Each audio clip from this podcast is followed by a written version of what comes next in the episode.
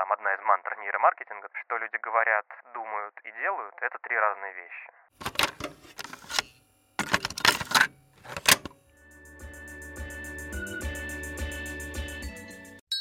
Нейрочай. Всем привет! Это подкаст о том, как работает мозг человека и компьютера, зачем это знать и что нам с этим делать. Меня зовут Виктория Земляк. И я, Владимир Михеев. Сейчас утро, Москва, и мы находимся в студии Face to Face. И наш гость Валерий Ключников. Привет. Привет. Валерий нейромаркетолог и операционный директор нейромаркетологической компании FastTest. До этого он работал в Центре нейроэкономики Высшей школы экономики, э, компании Brain Company и Нейротренде. Еще Валерий ведет курс по нейромаркетингу в Высшей школе экономики. Все верно? Все так. Отлично. Сегодня мы поговорим про, угадайте что, нейромаркетинг. Мы разберемся, как делаются исследования в этой области, какие в них бывают подводные камни, проблемки и насколько вообще нейромаркетинг перспективен. Давай начнем с чего-то общего, да, чтобы наши зрители поняли вообще, что происходит. Что такое нейромаркетинг? Слово, которое мы принесли уже раз 10. Сейчас мы наконец узнаем, что Чем оно значит. занимаются нейромаркетинговые компании? Ну, в самом общем смысле нейромаркетинг — это такой тип маркетинговых исследований, которые используют э, инструменты и методы э, нейронаук. Есть традиционные маркетинговые исследования. В основном здесь мы говорим о тестировании различного вида контента и креативов. То есть, например, TV-копис тестинг перед тем, как запустить какую-то рекламную кампанию там на телевидении или еще где-то, э, собираются специальные фокус-группы, проводятся интервью, чтобы узнать, как люди относятся к тем или иным коммуникационным материалам э, компании, Мгм. чтобы когда она запустится, месседж был понятен, бренд нравился людям, запоминался и так далее, и так далее. Можно это делать традиционными способами, которые вот я упомянул, там фокус-группы, интервью, какие-то опросные методы. Можно это делать в том числе с помощью методов нейромаркетинга. Они бывают э, совершенно разнообразными. Это максимальная такая эклектика всего, что бывает в э, когнитивных нейронаучных исследованиях. Обо всех этих методах, я думаю, вы так или иначе уже слышали.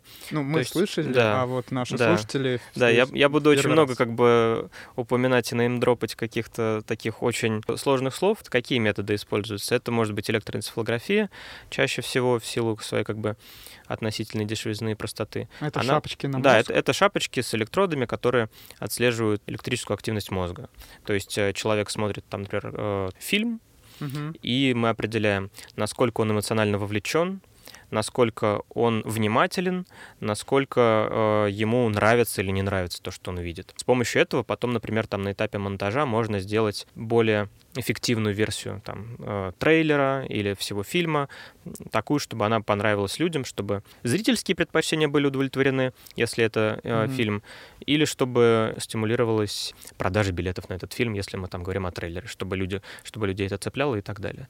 Другие методы — это может быть э, как ай-трекинг, то есть отслеживание направления взгляда человека, Мгм. то есть куда он смотрит, что он замечает, а чего он не замечает, какие-то там бренд-элементы в кадре заметны или нет, как э, исправить там тоже, может быть, какие-то там огрехи монтажа так, чтобы э, идея креативная доходила лучше до зрителя. Вот, если мы как бы опираемся только на здравый смысл или то, что нам люди сказали, мы можем упустить очень много какой-то важной информации. Потому что вот там одна из мантр нейромаркетинга, что люди говорят, думают и делают, это три разные вещи. То есть мы можем это часто замечать за собой, мы можем вспоминать какие-то там кейсы, когда есть у тебя какое-то чувство, ощущение, ты не, не, не можешь его вербализовать, как-то выразить. Здесь мы как бы минуем этот этап, потому что мы обращаемся напрямую к данным из мозга. А может быть, кто-то хочет исказить свои какие-то предпочтения, ему что-то нравится, но для него это guilty pleasure, и он не озвучивает. Ну, м- это вообще. Будет один такой кейс, я о нем расскажу. То есть там, например, упор делался на такой очень эксцентричный и неприятный визуальный образ, который все говорили, что фу, бе-бе-бе, а на самом деле он цеплял, и эта компания в итоге э, очень хорошо подняла продажи. А если бы слушали людей, их как бы вот такое демонстративное негативное отношение, тогда бы отказались от этой компании, от этого решения. И- Не могу не спросить, что же это за образ такой. это Puppy Monkey Baby. Один из таких э, образов — это производитель напитков э, Mountain Dew. В, во время Супербоула в Америке лет пять назад, собирался показывать э, рекламный ролик. Ну да, это самая, них- типа, да, дорогая реклама Да, в то есть Америке. там, я не помню, то ли вот э, слот 15 секунд, то ли вообще одна секунда времени стоит там порядка миллиона долларов, поэтому там условно Неплохо, говоря, неплохо. за ну условно там за там 10, 20, 50 тысяч долларов провести исследование, которое тебе там может э, улучшить там я не знаю какие-то показатели этой рекламы, это очень эффективно. То есть возврат на маркетинговые инвестиции будет большой.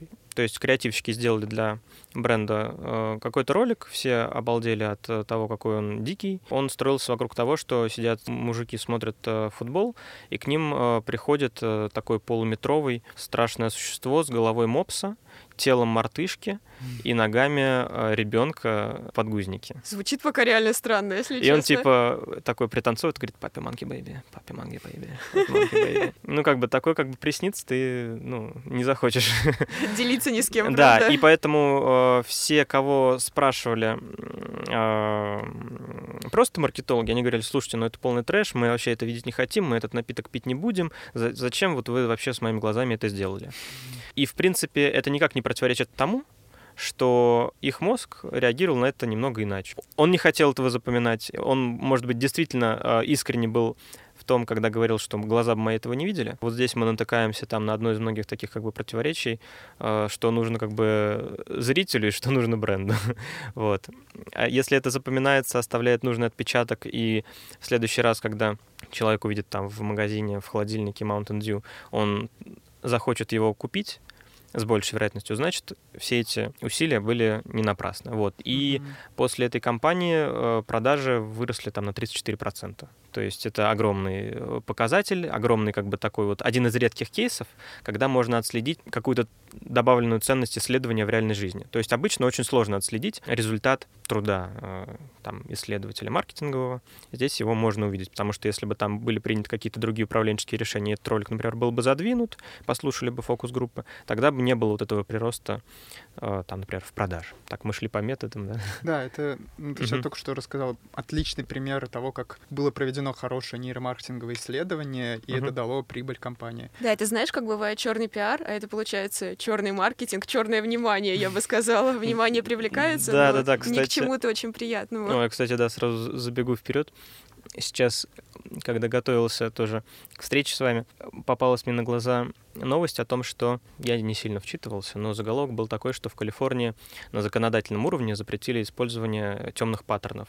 Темные паттерны это когда какие-то эксплуатируются интерфейсами и э, какими-то ре- рекламными кампаниями какие-то поведенческие и когнитивные особенности восприятия людей, чтобы ну, манипулировать их поведением. М. То есть, например, когда ты искусственно усложняешь э, какую-то опцию и подталкиваешь ну, потребителя к выбору, который тебе нужен. То есть, например, Мгм. ты даешь ему бесплатную подписку, но отписаться от а, платной подписки, когда Мгм. она вступит в силу, очень сложно. То есть это можно технически сделать, там будет гайд, просто если у тебя там нету компьютерного образования, ну, я утрирую, тебе будет это сделать сложно. И то есть как бы все честно, но вот темный паттерн того, что вот они знают, что тебе будет сложно, тебе будет незаметно, там, ты этот крестик маленький не увидишь. То есть они тебе дали возможность там на- нажать на этот маленький крестик где-то, но ты не можешь этого сделать, поэтому ты с большей вероятностью Мгм. делаешь какое-то целевое действие, которое нужно им.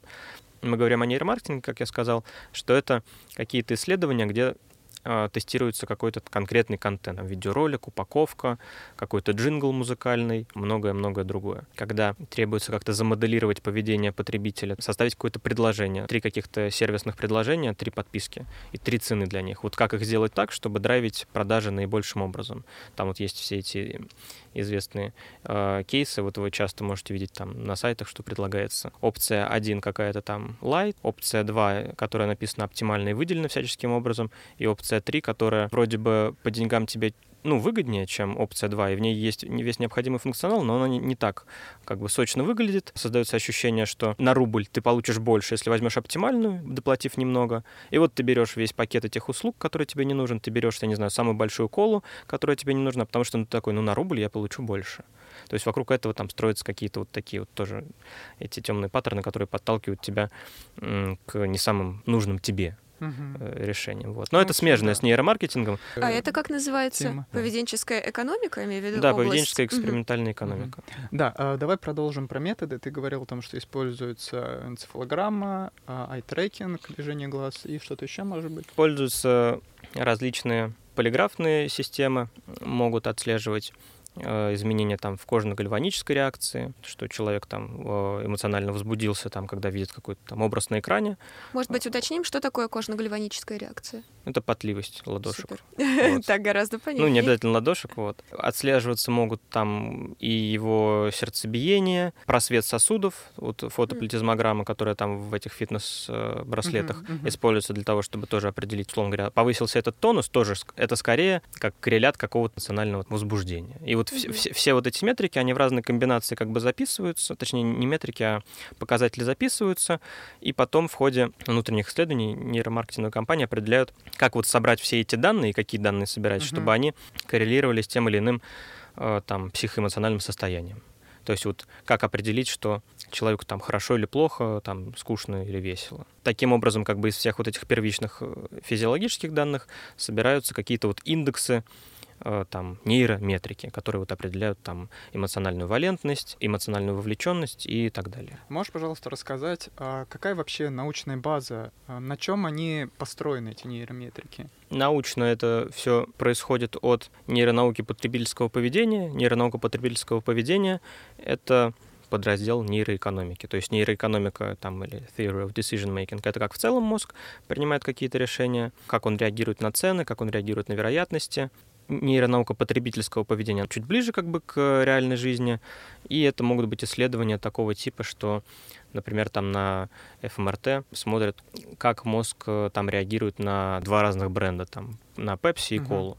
То есть, Ну, вот мгм. давай посмоделируем Да. какое-нибудь типичное нейромаркетологическое исследование. Мгм. Допустим, как мозг, ну, вот как ты сказал, Мгм. уже реагирует на пепси и колу, да? Мгм. Вот эм, как оно будет проходить, это исследование, Мгм. на что будут смотреть э, исследователи? Давай. Ну, пайплайн, как и у любого когнитивного исследования, возможно, как у любого даже там научного эксперимента, был вопрос, например, можно ли, в принципе, разными стимулами, например, приятными и неприятными, вызывать разные реакции там, на электроэнцефалограмме. Увидели, что действительно, когда мы показываем что-то очень приятное, там, не знаю, там, мужчинам показываем девушек, там, девушкам показываем котиков, и то мы видим там одну реакцию, например. А мужчин никому не показывают. Это, это я вот из своего опыта рассказываю, то есть это было там, может быть, не, не самое, ну, не публичные такие внутренние исследования, мы их не публиковали, и там очень конкретная такая техническая гипотеза была вот про нашу метрику эмоциональной валентности. Вот мы показывали там какие-то приятные стимулы всем, показывали неприятные стимулы, каких-то там бе- бездомных со шприцами показывали, и видели, что вот те показатели, которые мы интерпретируем как эмоциональная вот валентность, то есть нравится, не нравится, действительно нравится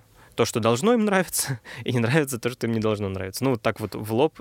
э, И А как, как вы это определяете? Это, мы определяем, вот э, после преобразования сигнала в метрику, там э, мы видим, что метрика растет, когда ты показал приятное, и она снижается, когда ты показал неприятное. Вот, а вот э, число ш- ш- какого отличается. сигнала? Можете это об этом Это- рассказать? сам сигнал ЭЭГ заключается она в том, что то есть мы пишем там, ну, если в лаборатории мы пишем там 128 там, или, не знаю, 64 канала, на практике там это где-то 15-20 каналов пишется ЭЭГ, и потом из них, э, например, там проводится спектральный анализ в, там, например, во фронтальных э, долях, фронтальных ответвлениях. Мгм. Вот, зная, как бы, какая у него мощность в спокойном состоянии в бейзлайне, Мгм. то есть как человек вот сидит, у него просто какая-то есть базовая активность мозга. Никаких картинок ему не показывают, он Никаких картинок, сидит. да. Вот как мы в- начале вот э, перед записью 15 секунд сидим в тишине, также человек у нас, там, не знаю, чтобы был понятен, какой у нас фоновая тишина, какая у нас. Также мы для человека можем записать его базовое состояние индивидуально, какие у него там альфа-бета ритмы в его спокойном состоянии существуют. Потом мы записали, как у него на, на один и другой стимул была реакция. Смотрим на разницу, как, какая мощность ритмов происходит в том и в другом Мгм, случае. мгм. Потом переводим это уже а, в конкретные числа. В каждую секунду времени есть какая-то у него значение вот этой метрики. То есть там для эмоциональной валентности это там, условно говоря, какая-то вот асимметрия. То есть вычитаем там правое из левого полушария. Мгм. То есть, типа, вот в этой точке Да, вот э, в, в этой больше, точке. в этой точке да, меньше. вот, да, мы вычитаем, что и если это полученное э, значение будет больше, условно говоря, нуля, значит, скорее нравится. Меньше нуля, скорее не нравится. Происходит много обработки и нормирования этого, чтобы можно было сопоставлять этого человека самим собой, там делать этот бейзлайн, чтобы можно было с другими людьми его сравнивать и так далее. Потом все это усредняется, и мы говорим, что вот э, для нашей выборки, которая составляет там порядка 25 человек там для прикладных нейромаркетинговых исследований, этого обычно достаточно, мы говорим, что для них вот этот стимул был приятный. То есть таким вот образом мы выделили, вот что метрика работает, что вот мы знали там из литературы, что есть, может быть, не самая фундаментальная там какая-то связь, но такая корреляционная, она наблюдается. Нам на практике большего не надо. То есть мы знаем, что когда там А случается Б. Когда мы показывали котиков, людям приятно, и это проявляется на циферках так, когда показываем там бездомных, циферка идет вниз. Вот. И потом, когда мы показываем им уже там трейлер какой-то, который должен там заставить людей покупать билеты, мы э, можем сказать, вот он больше к бездомным или к котикам. Uh-huh. Вот с кем вы хотите себя ассоциировать, кто будет драйвить ваши продажи. И потом уже, когда вот эта первая часть как бы по валидации этой метрики, там по выделению ее была проведена, у нас уже есть какая-то просто методология проведения этих исследований. То есть мы знаем, что мы, в каком порядке, а, в каких условиях, каким людям должны показать, как эти данные обработать, и какой результат мы получим, как он будет интерпретирован в зависимости от там, значения непосредственно этих метрик. То есть здесь пайплайн будет как бы абсолютно обычный, как-то, мне кажется, его озвучивать будет, не знаю, избыточно. Хорошо, Валерий, ты упомянул ритмы мозга, и нашим слушателям я напомню, что у нас был выпуск под номером 16, где мы с Васей Минковым как раз подробно разбирали эту тему, какие бывают ритмы мозга, что это такое, как их измеряют. Если кому-то интересно и хочется чуть больше вникнуть, обязательно вернитесь и послушайте. Выпуск был достойный, я бы сказала. Да, про ритмы лучше послушать Васю, чем меня. То есть, как бы я пользователь. Обычно вот там условный Вася передает мне эти данные. Вот я как бы так очень верхнеуровнево могу сообщить, но лучше обращаться к первоисточникам. Нейро. Чай. Хорошо, мы уже начали говорить про нейроэкономику, зашла речь, и я хотела бы немного прояснить разницу между нейроэкономикой и нейромаркетингом. Как я понимаю, нейроэкономика, собственно, делает научные исследования. То есть вы проводите эксперименты, uh-huh. и они проводят эксперименты, и вы проводите эксперименты. Uh-huh. Но нейроэкономисты пытаются сделать некоторые научные открытия, а вы просто используете существующие научные открытия. Можно сказать так, то есть что нейроэкономика — это раздел именно фундаментальной науки, которая uh-huh. что-то к общему там, пониманию человечества э, добавляет. Нейромаркетинг — это прикладное знание, прикладная дисциплина, которая может иногда находить какие-то любопытные закономерности, там, например, почему вот такие странные стимулы запоминаются лучше. Если uh-huh. там кто-то из именно ученых сочтет это там вот что такой феномен там появился, что это любопытно, это можно развернуть именно в научное исследование, которое будет проводиться по другим немного принципам с точки зрения требований вот как бы к реплицируемости и так далее. То есть, что оно по форме, в принципе, то же самое. То есть, что это все критерии, так сказать, научности, они соблюдены, просто в реальном мире нельзя выполнить всех условий, и в реальном мире у тебя есть очень конкретная цель. Там, например, дать рекомендации какие-то, которые скажут, как сделать лучше здесь и сейчас. То есть у тебя нет рекомендации там какой-то универсальный вывод дать, э, как люди реагируют там на какие-то, не знаю, как они используют свое зрительное внимание там в задаче поиска какого-то, да, то есть, ну, типичная какая-то когнитивная там задача. То есть, когда ты изучишь там э, внимание на таком когнитивном уровне, ты узнаешь очень что-то истинное, но на очень-очень как бы таком небольшом знании превратится немножко, но это будет true знание, которое как бы универсальное mm-hmm. и так далее. Ты из этого знания не сможешь как бы экстраполировать и делать рекламу, например. Ты не сможешь сделать какие-то креативы, которые там поразят воображение. Мы работаем с против противоположного конца. Мы можем сказать про конкретный аудиовизуальный стимул сложный, который там в социально-культурном контексте укоренен. То есть вот что есть там у людей какие-то в голове образы касательно там того, вот насколько это несочетаемая дичь, как какой-то у них там когнитивный диссонанс там от вот сочетания там щенка, мартышки и ребенка в одном образе, и насколько это вообще святотатство там детей там с мартышками мешать. Но мы можем сказать, что в конкретном случае это оправданно или неоправданно ну, как такой трейдов выбор. То есть либо у тебя предельная точность в реальном мире, ты в конкретном случае можешь очень много сказать, либо ты выбираешь универсальное такое, более, ну, настоящее универсальное знание, но тогда э, очень редко можешь замоделировать и рассказать про очень много сразу. Ты можешь Не сказать... всегда понятно, как его применить. Ты можешь сказать там про, про вертикальные, mm-hmm. там и горизонтальные там палочки, там разных цветов, условно говоря. Ну, типа, а какую мне делать рекламу кола? Да я не знаю. Да, мы как раз как бы вот нейромаркетологи, они вот на пересечении вот там науки и маркетинговых исследований. Я бы хотела задать такой вопрос. Вот все это звучит очень интересно, хайпово, то, что ты говоришь, но у меня есть некоторое недопонимание, чем отличается нейромаркетинг от юзабилити. Вроде как это что-то довольно похожее. Мгм. В чем же тут разница? В чем основное отличие? Юзабилити — это тип исследований потребителя, как и наши маркетинговые исследования, которые занимаются изучением того, как пользователь взаимодействует с интерфейсом. Могут быть разные цели исследования, то есть узнать, в принципе, как э, людям удобно пользоваться, какие у них есть задачи, которые они решают с помощью твоей жизни и с помощью интерфейсов, как сделать какой-то конкретный интерфейс более юзабельным, более удобным, более быстродейственным, или, там, вот как мы говорили в начале, чтобы он, как говорится, более лучше продавал, там, любой ценой. Вот юзабилити именно про интерфейсы. Маркетинговые исследования в целом про, ну, все кроме интерфейсов, условно говоря. Причем, ну, как бы нейромаркетинг, так, если вольно использовать это название, бывают э, в том числе нейроюзабилити исследования. Что, То что, есть- что? Нейроюзабилити? Да, то есть что в дополнение к традиционному юзабилити исследованию можно добавить, э, обвешать респондента датчиками, в идеале даже знать, зачем тебе это надо. На практике как бы часто это э, столько факторов, что вешают датчики, а потом как бы так, и что же мы из Ну, этого типа, получим? будет прикольно, давайте посмотрим. Какие могут быть там вопросы? Например, проектируется банковское приложение, Мгм. хотят там разработчики узнать, вот зайдет ли оно людям, Мгм. будет ли им удобно им пользоваться, Мгм. смогут ли они там сохранить там свою аудиторию или оттянуть даже у кого-то за счет того, что вот у них удобный интерфейс общения там с банком. Как такое исследование там проходит? Приглашается 5, 10, 15 человек в лабораторию, где модератор просит испытуемого выполнить какие-то задания в интерфейсе. Оплати вот э, такой-то счет. И вот он смотрит, как он это делает, какими ша- шагами он это делает, какие у него комментарии возникают. То есть он анализирует его как бы поведение. Если мы добавляем сюда нейроизмерения, то мы можем также а, записывать не только его вербальные какие-то а, комментарии и его поведенческие реакции наблюдаемые, но и также как его вот тело реагирует. То есть, может быть, у него там пок- покерфейс, он без комментариев, но мы видим, что он не продвигается дальше первого экрана, весь вспотел, у него там какой-то дикий стресс, но он такой, ну ничего, я так это нормально, я, я справился, там скажет. Но ты как бы не можешь в этот момент понять, вот почему он это сделал, в какой момент у него это раздражение возникло.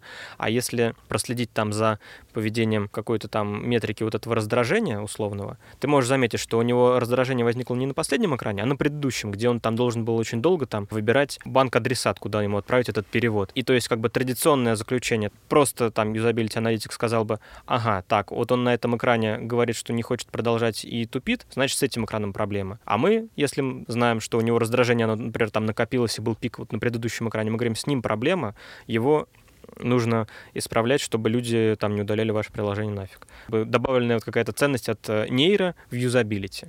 Но вообще это как бы все-таки очень такие совсем нечастые кейсы, просто в силу их как бы сложности, потому что вот все, что касается проведения нейроисследований, это сильно сложнее и дольше, и часто за счет этого дороже, чем все то же самое без нейро. То есть это добавляет тебе какой-то точности, добавляет каких-то инсайтов, но какой ценой. И поэтому очень часто как бы здесь вот этот выбор происходит не в пользу нейроисследований прикладных. Тогда вот какой вопрос я хотел бы сейчас разобрать. Мы сейчас говорили о нейромаркетинге в очень положительном ключе. Мгм. Ты вот рассказал историю про Mountain Dew. Ну Это куда же мы без история. ложки дегтя? Да, а расскажи, пожалуйста, вот пример того, как нейромаркетинг был применен, и применен он был или неправильно, или он был вообще не нужен. Что Мгм. такое? Я знаю много таких исследований. Вы никогда о них не узнаете, и, и слава богу. То есть там что-то что мы делали не совсем так, как э, следовало, и мы исправляли свои ошибки. Кто-то там из коллег, я знаю, по индустрии тоже делал какие-то там странные вещи. Но рассказывать я бы не стал. Я бы здесь сделал акцент на том, что как в науке там есть вот э, публикации в стол, если Мгм. там какой-то неугодный результат, ты его никогда не увидишь. И это как бы, ну, в науке, которая как бы заточена на превращение какого-то там более-менее объективного знания о Объективного мире. знания. Да. Как я уже там, ну, несколько раз подчеркивал, что мы здесь находимся в коммерческом и прикладном таком поле. Ну, У меня очень байст позиция здесь. Мгм. Вот, то есть, как бы я, с одной стороны, знаю, но я не считаю, во-первых, нужным их перечислять, а потому что их нет публичных, потому что другие люди не стали публиковать о том, как у них что-то не получилось. И б, потому что я считаю, что это какие-то все-таки опять-таки, зачастую внутриковые какие-то проблемы. То есть это если бы, если бы у нас там был дискурс какой-то социальный вот про темные паттерны общественные, то, может быть, да, надо было бы там сказать, что давайте вот там все за и против объективно соберем.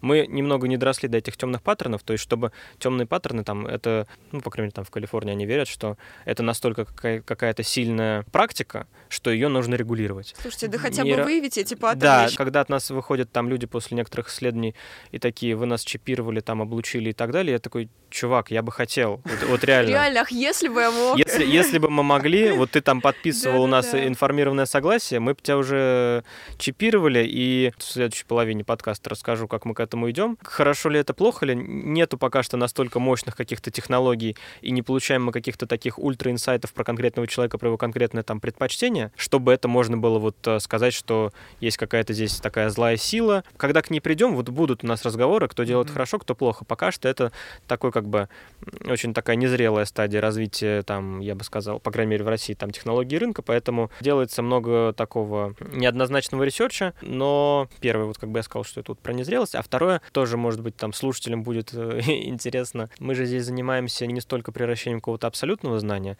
сколько даем какую-то ценность бизнесу. Мгм. Если для него ценность в том, что он э, сделал какой-то там пресс-релиз, который там, и все обратили на него внимание, формально мы тоже сделали для него хорошую работу. Да, То есть же мы сделали- исследовали мозг, мы Да. доказали это. Да, да, А да, они, они модные, они внутри- инновационные, они классные, они там вот все, э, все там эти какие-то опроснички заполняют, а они тут в мозги лезут. Понятно, что это какой-то интеллектуальной ценности вроде бы отношения не имеет. Ну, Вот рыночная к ценность. сожалению, как бы очень часто это то, что они еще могут как-то там измерить и ощутить. А вот эти там э, инсайт, вот э, там, что 34% продажи повысили, очень редко можно заметить. Слушай, у меня как Да. раз был вопрос, как вообще мы оцениваем эффективность Мгм, или мгм. полезность нейромаркетингового исследования? Вот, как я поняла, есть какие-то общемаркетинговые метрики, допустим, прирост пользователей в приложении или, Да. может быть, увеличение числа ну, продаж? там, да, есть различные там метрики рекламных кампаний, какая-то там, как изменяется узнавание бренда, как изменя- изменяется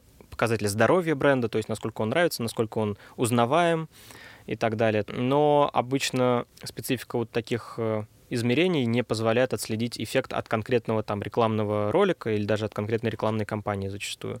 А измерить из этого, сколько на сам этот ролик, на его качество повлияло исследование, которое предоставило отчет в таком консалтинговом формате, вот что здесь у вас так, и сделайте так, тогда будет что-то. А, Исследовать вот как бы вот каждую единицу вот этой информации, которую там мы создаем, практически невозможно. И то есть зачастую все кейсы, о которых там вот я вначале рассказал, или там все, которые можно нагуглить, они э, очень как бы такие, очень частные, очень исключительные. На этапе вот там потребительской нейронауки можем еще как-то там отследить, там, например, замоделировать. Вот мы меряем реакцию человека там на упаковку какого-то напитка один и на упаковку два. И, например, вот идеальный эксперимент. И на выходе мы ему говорим, вот ты можешь взять, но только одну. И вот какую он возьмет. То есть при прочих равных там мы предполагаем, что он выберет там с, с более привлекательным дизайном. И таким образом мы в лабораторных условиях операционализируем как-то поведение, там, продажи, что вот он, его выбор, вот он взял что-то одно. И потом смотрим, что у него в мозгу было, когда он смотрел на бутылку 1 и бутылку 2, вот что у него там ёкало. И таким образом мы потом установим какую-то корреляцию. Но когда мы возьмем эту корреляцию и будем ее в реальном мире использовать, будет крайне сложно, практически невозможно отследить, вот как исследование повлияло напрямую там на продажи, на здоровье бренда и так далее. То есть это причем не только с нейромаркетингом, это с любыми другими Мгм. методами маркетинговыми и какими-то креативными там коммуникационными решениями, это крайне сложно отследить. То есть мы всегда за то, чтобы, если мы что-то для кого-то делаем, а, чтобы попробовать отследить этот эффект, Мгм. получить максимально какой-то объективный такой фидбэк, измерить его сложно. То есть, да, вот как мы перечислили, какими методами это можно сделать, но на практике э, это делается крайне редко. И то, что мы предыдущий вопрос обсуждали, крайне осторожно нужно относиться к этим кейсам успеха, потому что ты Мгм. не знаешь, сколько раз они замеряли то же самое, а получили, что все не работает или стало хуже. Я допускаю, что их как бы может быть довольно много. Из ваших выпусков в том числе какую-то цифру я слышал про нереплицируемость там Мгм, каких-то исследований там в социальной психологии, порядка каждого второго как минимум не реплицируется. А в случае с... э, Не реплицируется, это значит, что мы не можем повторить исследование и получить такой же значимый результат. Да. Особенно в социальной психологии. Да, поэт- поэтому как бы мы один раз могли получить значимый результат, даже там совсем с статистической строгостью, но все равно мы никогда не знаем, точно ли это было не случайностью, учитывая там кучу-кучу-кучу факторов.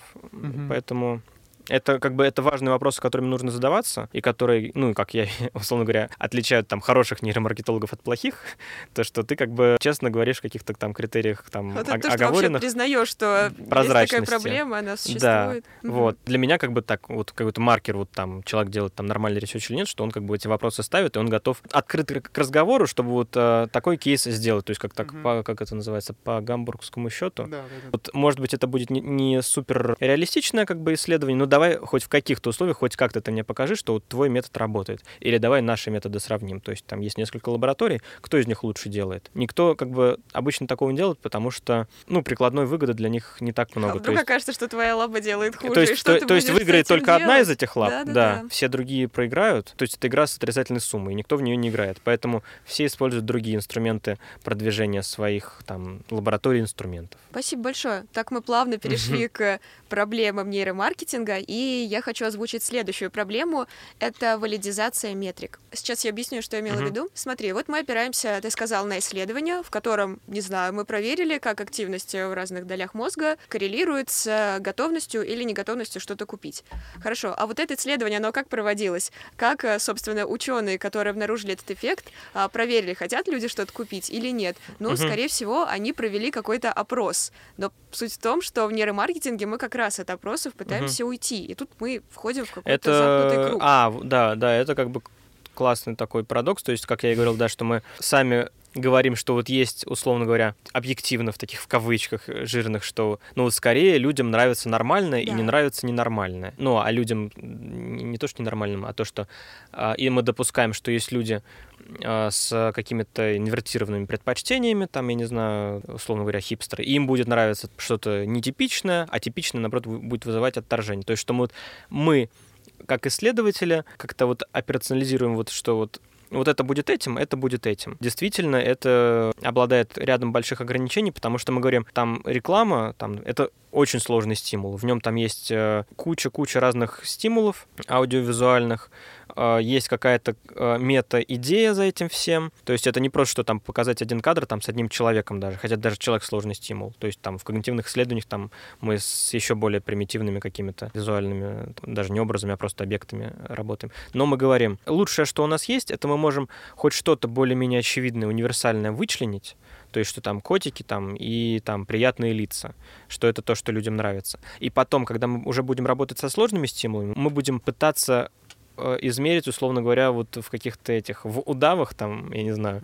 в этих там, э, это ближе к котику или это ближе к прыщу. Вот мы там показывали людям там котиков, там и прыщей, например. Вот мы, вот этот ваша реклама, она похожа на котика или на прыщ? Не про нравится, не нравится, неприятно, неприятно, строго говоря, а про ближе она по реакции к стимулу, который мы считаем приятным, или ближе эта реклама к стимулу, который мы считаем неприятным. Все равно есть какая-то субъективность. Да, и то есть как бы теоретически можно набрести на как бы какие-то кейсы обратные. Давай тогда подытожим все, о чем мы говорили. А, Скажи, пожалуйста, какие вот три а, плюса нейромаркетинга по сравнению с другими областями исследования и какие три минуса? С другими инструментами, может Да. быть. Мы работаем с, неосо- не- с неосознанными реакциями людей, то есть мы можем за них вербализовать то, что они не могли бы сказать, потому что мы обращаемся напрямую там, к их мозгу. Мы э, получаем более объективную информацию и в каких-то терминах, в которых могут говорить разные специалисты об одном и том же эмоциональном опыте человека, то есть без э, обращения к физиологическому измерению это было бы делать невозможно. То есть ты считаешь Мгм. одно, я считаю другое, и зачастую как раз мы такие конфликты и разрешаем, что э, там команда заказчика таки говорит, вот, вот у нас спор мнений, то есть у всех есть эксперты, у всех есть насмотренность какая-то, кейсы в голове, но они не могут их применить в конкретном случае. Мы приносим свою как бы линейку, которая считается более объективной, потому что, ну, как мы вот говорили, почему она там понятно. более объективная, и говорим вот так и там из меры весов какой-то образец там приносим. И третье, что это хорошее временное разрешение, то есть что мы когда пишем э, данные с, там, с тела и с мозга человека, э, мы ограничены только техническими какими-то показателями устройств, то есть это там 500 Гц пишется, там, условно говоря, eye-tracker, то есть мы каждые 2 миллисекунды получаем срез эмоций, впеч... ну, очень условно, эмоций и впечатлений, Мгм. ну, как минимум физиологических измерений. Вот, когда мы спрашиваем э, человек смотрит там ролик, и мы вот каждые 2 миллисекунды знаем там, какая у него реакция. Не, не каждые две секунды имеет смысл интерпретировать, ну да, такие данные имеются. А в случае, если мы методом каких-то там опросов его бы спрашивали, какая сцена тебе нравится, Мгм. то мы бы это спрашивали, когда он уже досмотрел ролик, мы бы ему показывали раскадровки и просили бы оценить. Он это уже не те впечатления, Это понятно. это да. уже не та как бы частота, с которой он указывает свой как бы опыт размечает. Мгм, мгм, Вот, ну, хорошо. условно такие три плюса. А минусы? Минусы. Первое, что, что как бы пока что не, не научился себя продавать, потому что он действительно может приносить пользу людям и бизнесу, но пока что он не до конца как бы нашел свое место в этом мире. Ну, по крайней мере, я тоже там про российскую все-таки говорю, с, чем я знаком, потому что там в мире может быть немножко это на более зрелой стадии. Точнее, не, не может быть, а точно. Вот. Второй минус, э, ну, практическая как бы э, сложность осуществления этого всего и дороговизна Мгм, проведения здорово. таких исследований. То есть зачастую ценятся не какие-то там супер инсайты, что вот вы нам рассказали про нашего потребителя что-то такое, и вот мы теперь знаем, как, что для него делать, что для него разработать, как ему продать. Нет, как бы ценится зачастую нет, а чтобы какие-то более простые такие гипотезы очень быстро, очень дешево проверить. Это тоже зависит от степени там стадии развития какого-то бизнеса, потому что, ну, как бы нейромаркетинг нужен тогда, когда уже все остальное уже так хорошо и такая большая добавленная стоимость, то уже традиционные ме- методы себя исчерпали. Мгм. И тогда нужно какая-то next thing, чтобы ты вот как ты еще можешь что-то узнать, и вот тогда вот, вот эти сливки уже с самого верха, самые такие интеллектуальные сложные инсайты получим мы. Мгм. Вот, а получать там с помощью нейромаркетинга как- какие-то ответы э, уровня там такого базового, те, которые чаще всего от рынка за- поступают запросы, но это как бы микроскопом гвозди забивать, что Можно, но Никакой- зачем? вот чаще всего, когда ты спрашиваешь про плохие исследования, то есть я знаю такие, то есть это когда я, я считаю немного как бы не то чтобы плохим, но как бы Можно выз- вызывает вопрос, то есть какие-то вот очень простые, очень такие базовые вещи пытаются решить с помощью энцефалографа, где он не нужен. Ну как бы Мгм. это неплохо, но это как бы избыточно. Ну и третий минус. Как оценить эффективность? Не всегда понятно. Да, это если ранжировать по научной какой-то проблематике, то это топ-1, конечно, Да, вопрос. Это точно. И это как с любым психологическим исследованием. То есть как ты можешь измерить э, неизмеримое, как ты можешь вообще о каких-то там квалиях говорить. Потому что, ну, как бы, когда мы говорим вот про эти эмоции, ну, вообще там мы можем очень быстро прийти к какой-то философии, а что такое вообще эмоции и так далее. Потому что мы говорим... Мы И говорим оттуда уже не выбраться, да, мы- это то есть мы говорили Да, о и каких-то... бизнесу тут делать Да, нечего. нейрофизиологических каких-то еще там коррелятах, как будто бы это вот истинное ощущение человека. На самом деле-то это тоже не так. Просто мы об этом забываем в угоду какому-то, ну, прагматизму, потому что, ну, на практике вроде работает, что вот то, что вроде хорошо, люди выбирают. Ну, поэтому мы считаем, что это хорошая эмоция. Но, строго говоря, это мы очень много как бы таких делаем прыжков и умозаключений Мгм, таких как бы перепрыгиваем. Вот такая противоречивая область. Все, спасибо тебе большое, Валерий. Спасибо. Мы в следующей части нашего подкаста обязательно поговорим побольше про рыночек, как он устроен, а, про твой личный опыт на нем. С фундаментальной частью мы пока заканчиваем. Спасибо тебе еще раз большое. Спасибо, ребят. Дорогие слушатели, обязательно подписывайтесь на нас и следите за нашими выпусками на разных подкаст-платформах, на Яндекс Музыке, на Google подкастах, в Apple Music и еще где угодно, где сможете нас найти. Мы много где есть. И не пропустите наш второй выпуск с Валерием Да. про рынок нейромаркетинга. Ну а мы пьем чай дальше.